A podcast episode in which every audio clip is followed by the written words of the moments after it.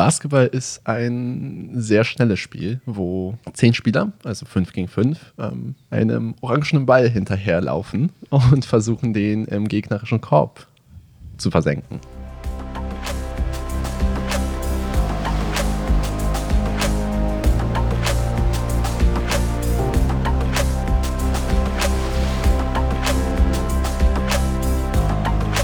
Vom Deich ins Ohr. Der neue Bremerhaven Podcast. Moin, mit frischen Infos aus unserer Seestadt am Mikro für euch Corinna, Dörte und Kira. Das war unsere Kollegin Julia. Und damit startet wohl die coolste Folge, die wir bisher und sicherlich auch noch eine ganze Zeit lang bei Vom Deich ins Ohr haben und haben werden. Moin Dörte. Moin Kira. Jetzt fragt ihr euch, warum cool? Wir haben es in der letzten Folge schon kurz angekündigt. Wir sind heiß auf Eis, in Klammern Bären.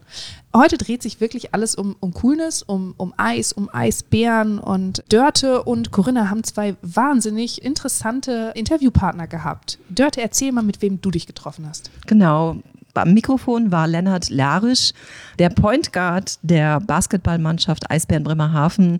Ein wirklich cooler junger Mann, der sehr erfolgreich Basketball spielt hier in Bremerhaven und erzählt hat, wie sein Werdegang so war. Er hatte tatsächlich doch ähm, Berufswahlmöglichkeiten, aber hat sich sehr früh schon fürs Basketball interessiert und äh, ausgesprochen, das beruflich zu machen und ist seit äh, anderthalb Jahren jetzt hier in Bremerhaven und wird auch in der nächsten Saison bei uns spielen. Sehr cool. Das heißt, wir werden ihn noch ganz häufig bei uns auf dem Feld in der Stadthalle erleben dürfen. Unbedingt. Und dann hat Corinna Frau Dr. Maria Hörhold getroffen. Sie ist Glaziologin. Was ist das? Ja, für das Wort musste ich auch ein bisschen üben. Und zwar beschäftigt sie sich im wohl coolsten Arbeitsplatz ähm, Bremerhavens bei minus 20 Boah. Grad ja, mit Eisbohrkernen. Eisbohrkernen. Ja. Wo kriegt man die denn her? Ganz unterschiedlich und das hört ihr jetzt bei Corinna. Vom Deich ins Ohr. Frisch geforscht.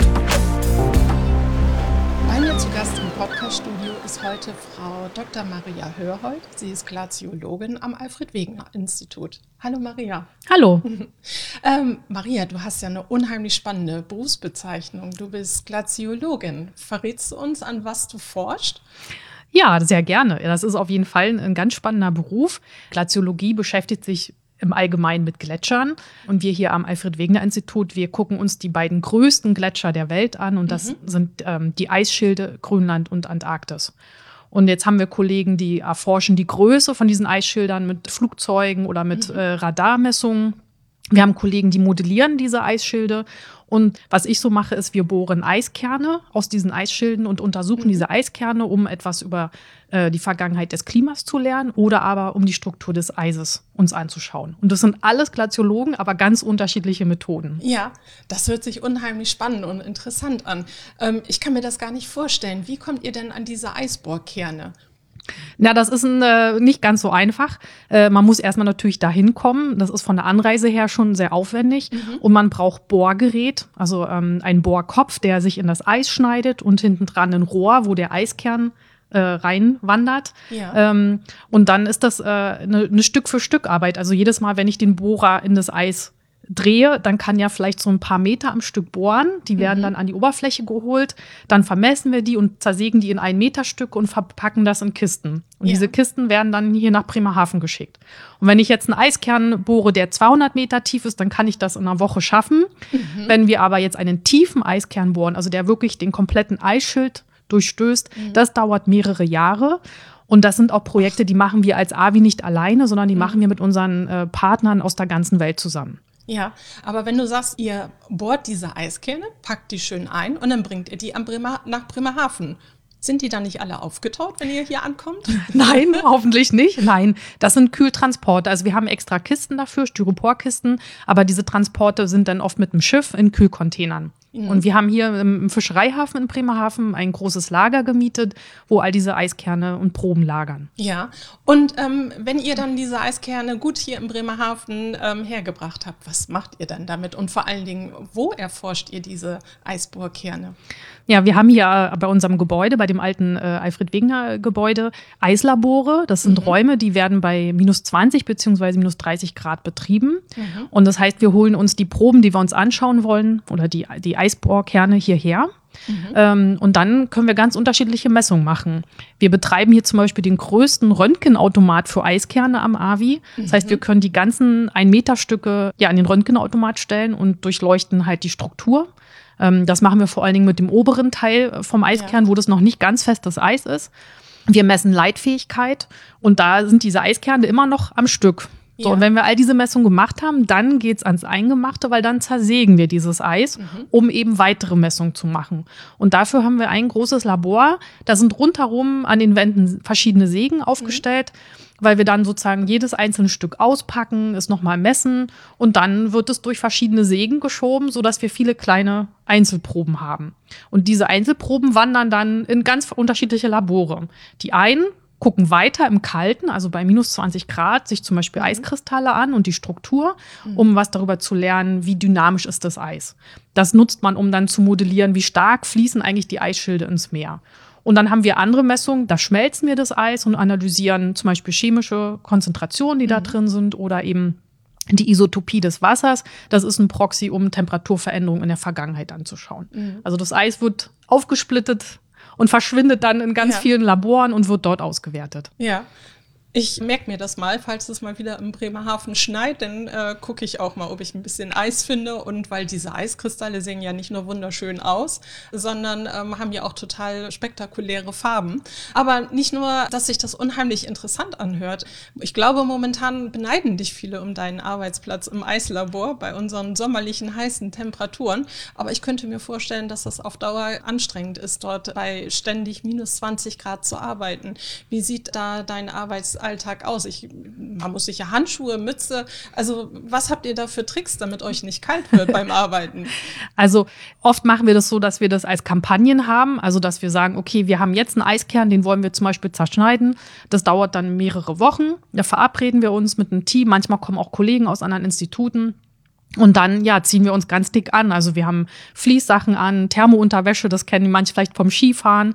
Ähm, und dann äh, bekommen wir auch vom AVI gestellt halt dicke Daunenhosen und Jacken, äh, die wir anziehen, dicke Stiefel und Handschuhe. Und dann, genau, geht's ans Arbeiten. Und da ist es halt wichtig, dass man sich bewegt. Also man steht ja und läuft viel. Ja. Ähm, aber es ist auch so, ähm, wenn einem kalt wird, dann macht man eine Pause. Ja. Ähm, das hört sich alles sehr aufwendig an und sehr spektakulär. Warum ist das so wichtig, dass, dass das Eis untersucht wird, dass so tief gebohrt wird, dass ihr da diese Eiskerne, die, äh, wie alt sind die in der Regel?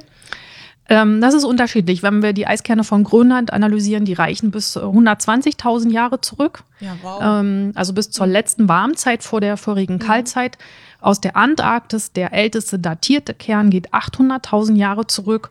Und aktuell sind wir in einem EU-Projekt, wo es darum geht, einen Eiskern zu bohren, der bis 1,5 Millionen Jahre zurückreicht. ja, also da habt ihr ja richtige Erdgeschichte bei euch im Eislabor. Da haben wir richtige Erdgeschichte und das ist natürlich auch die Motivation.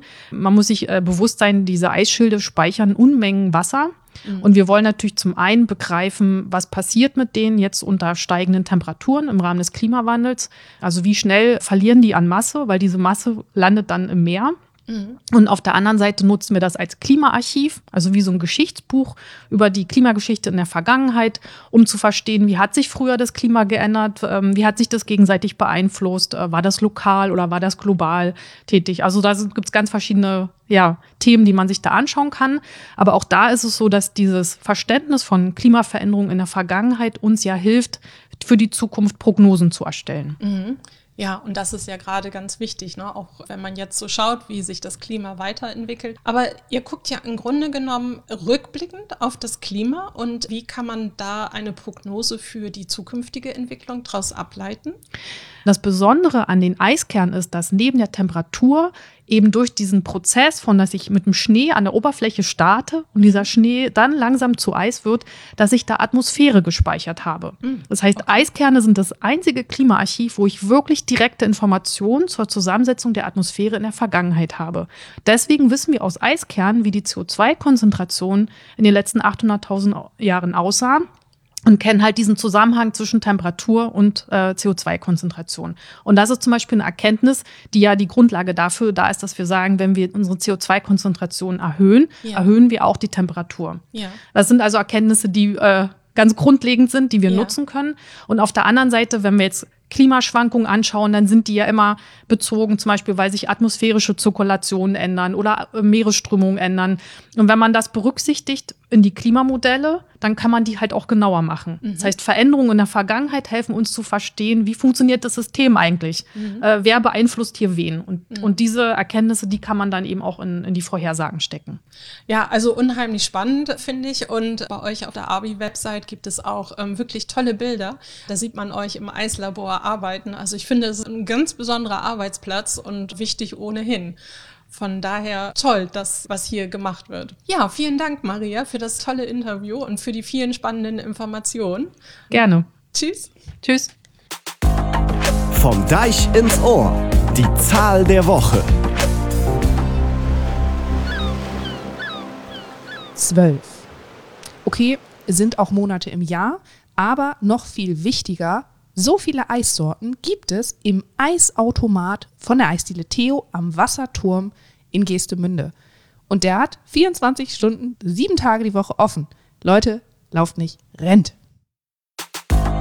Vom Deich ins Ohr. Nordköppe.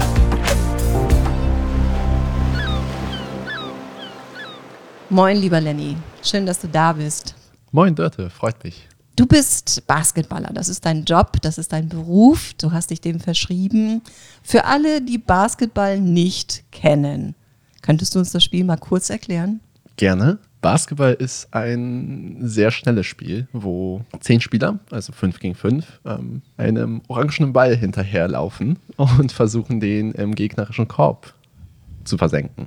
Ja, man spielt viermal zehn Minuten und das Ziel ist, äh, mehr Körbe zu machen als der Gegner. Mindestens einen, ne? Mindestens einen Punkt mehr, ja. Was ist deine Rolle dabei? Ich bin Point Guard, also der, der Aufbauspieler. Und meine Rolle ist dann vor allem die Organisation des Spiels, Kontrolle des Rhythmus, dann ähm, oder sozusagen der verlängerte Arm des Coaches. Teammitglieder einbinden, für andere kreieren, für mich selber kreieren. Ähm, genau, das ist dann meine Rolle auf dem Feld. Sehr verantwortungsvoll. Ja, schon. Also so kann man sich nicht wirklich verstecken. Mhm, genau. Ich habe gelesen, so ein Point Guard ist in der Regel der kleinste Spieler auf dem Platz. Nun gucke ich dich an und du bist 1,94, kann ich gar nicht glauben.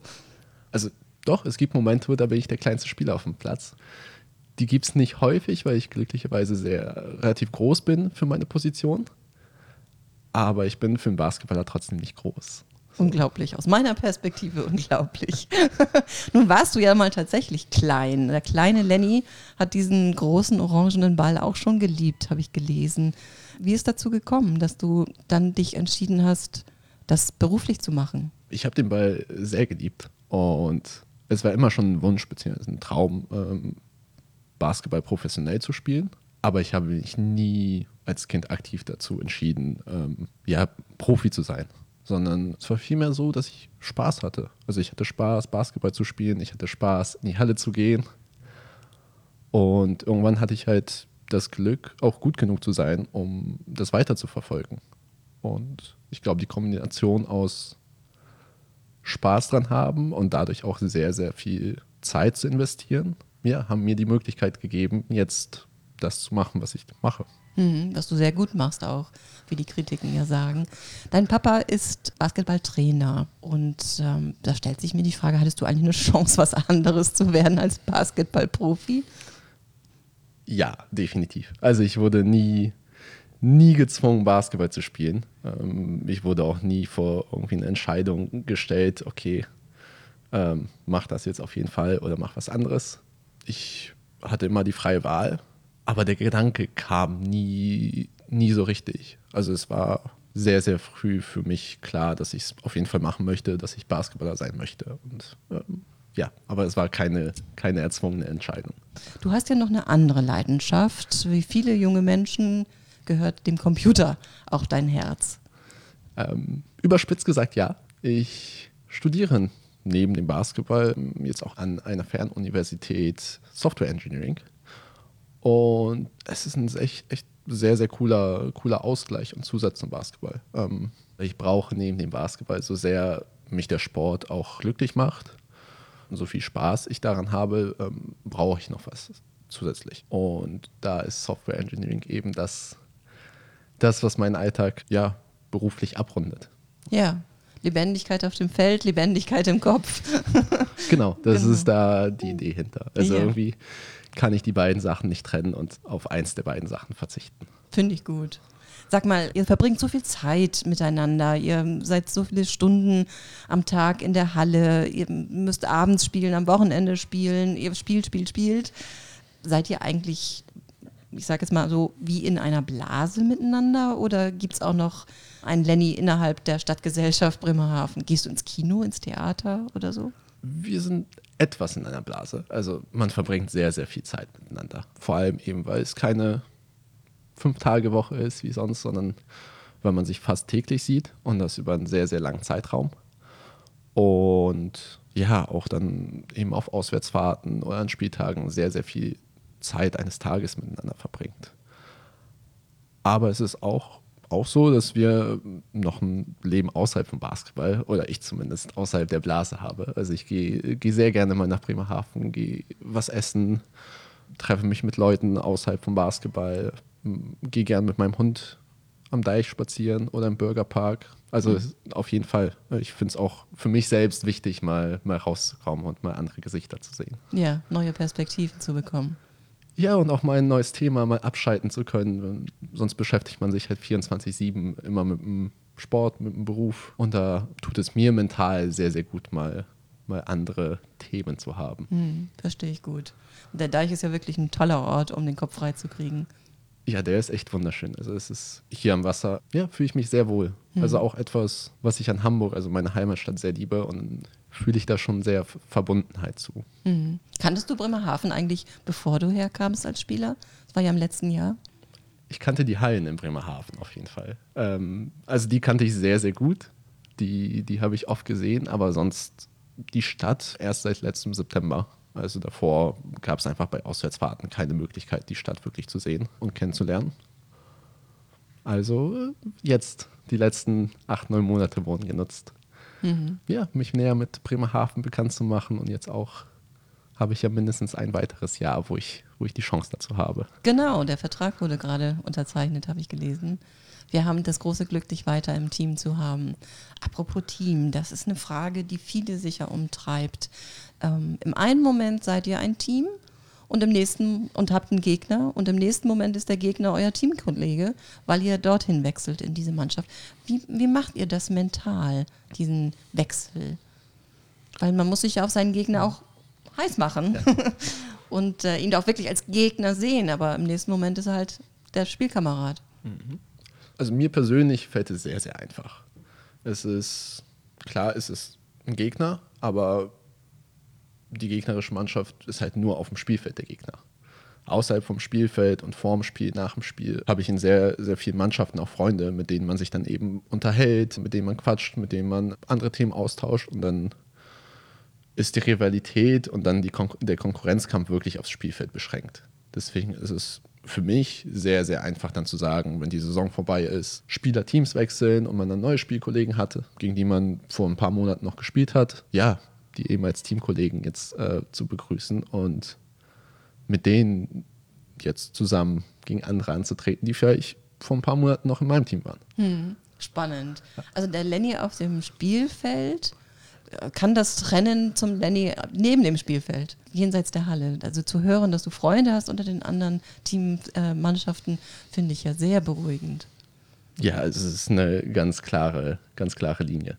Sobald das Spiel dann vorbei ist, dann äh, lösen sich diese Rivalitäten eben auf. Und egal, ob es jetzt äh, Sieg oder Niederlage war, dann ja, kommt die menschliche Komponente eben wieder rein und dann ist das wichtiger, als zu schauen, wer ist in welchem Team. Ja, finde ich schön, wie du das gesagt hast. Mhm. Sag mal, ähm, Spiel ist zu Ende, ihr habt euch umgezogen, ihr habt geduscht, ähm, ihr fahrt nach Hause, du fährst in deine Wohnung, nimmst dir deinen Hund. Wo gehst denn du hin? Was ist denn dein Lieblingsplatz so zum Runterkommen? Ich mag den Burgerpark sehr. Also war echt, echt überrascht, als ich das erste Mal da durchgelaufen bin, wie sehr man sich ja etwas wie in einem Wald fühlt, wie wirklich in der Natur, was mir dann sehr, sehr gut tut und mein Hund genießt es auch sehr. Also Ja, Klingt schön. Ja. Machst uns richtig Lust wieder auf einen Gang in den Bürgerpark. Vielen Dank, Lenny, dass du hier warst. Ich wünsche dir von Herzen eine ganz, ganz erfolgreiche Saison hier bei uns bei den Eisbären Bremerhaven. Vielen Dank für die Einladung. Hat mich Sehr wirklich gerne. sehr gefreut. Prima. Danke dir. Ja, also ich fühle mich jetzt sehr abgekühlt. Wie geht's dir, Dörte? Ja, ich habe Lust auf den heißen Kessel äh, der Eisbären Bremerhaven. Ja, auf jeden Fall. Aber das waren ja beide Sachen, die drinnen stattfinden. Ich denke, Unbedingt, ja. es wird Zeit, dass wir rauskommen. Ja, die Mädels müssen an die frische Luft.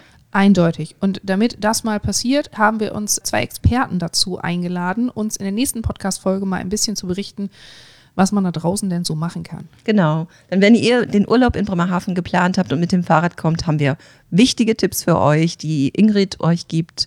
Sie betreibt die Radstation in Bremerhaven. Genau, das heißt, sie kennt sich auf jeden Fall mit allem, was so ein Drahtesel zu tun hat, aus und hilft uns da gerne weiter. Und Corinna hat sich mit der diesjährigen Scavenger Hunt beschäftigt.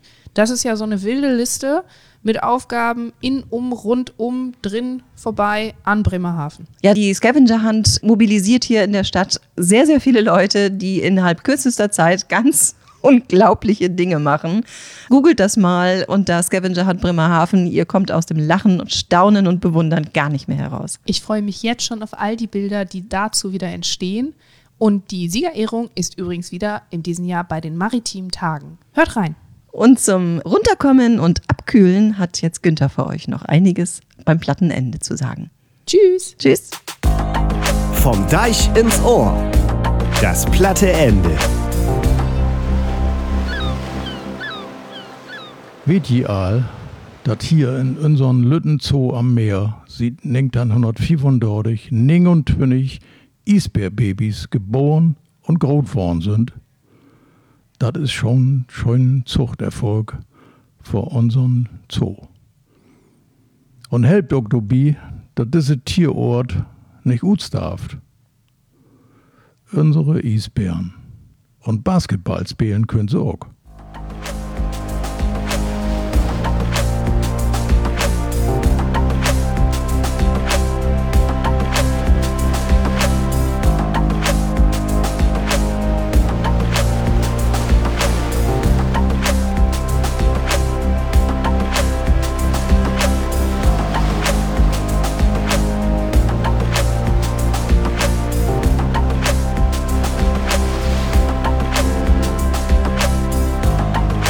Vom Deich ins Ohr. Der neue Bremerhaven Podcast.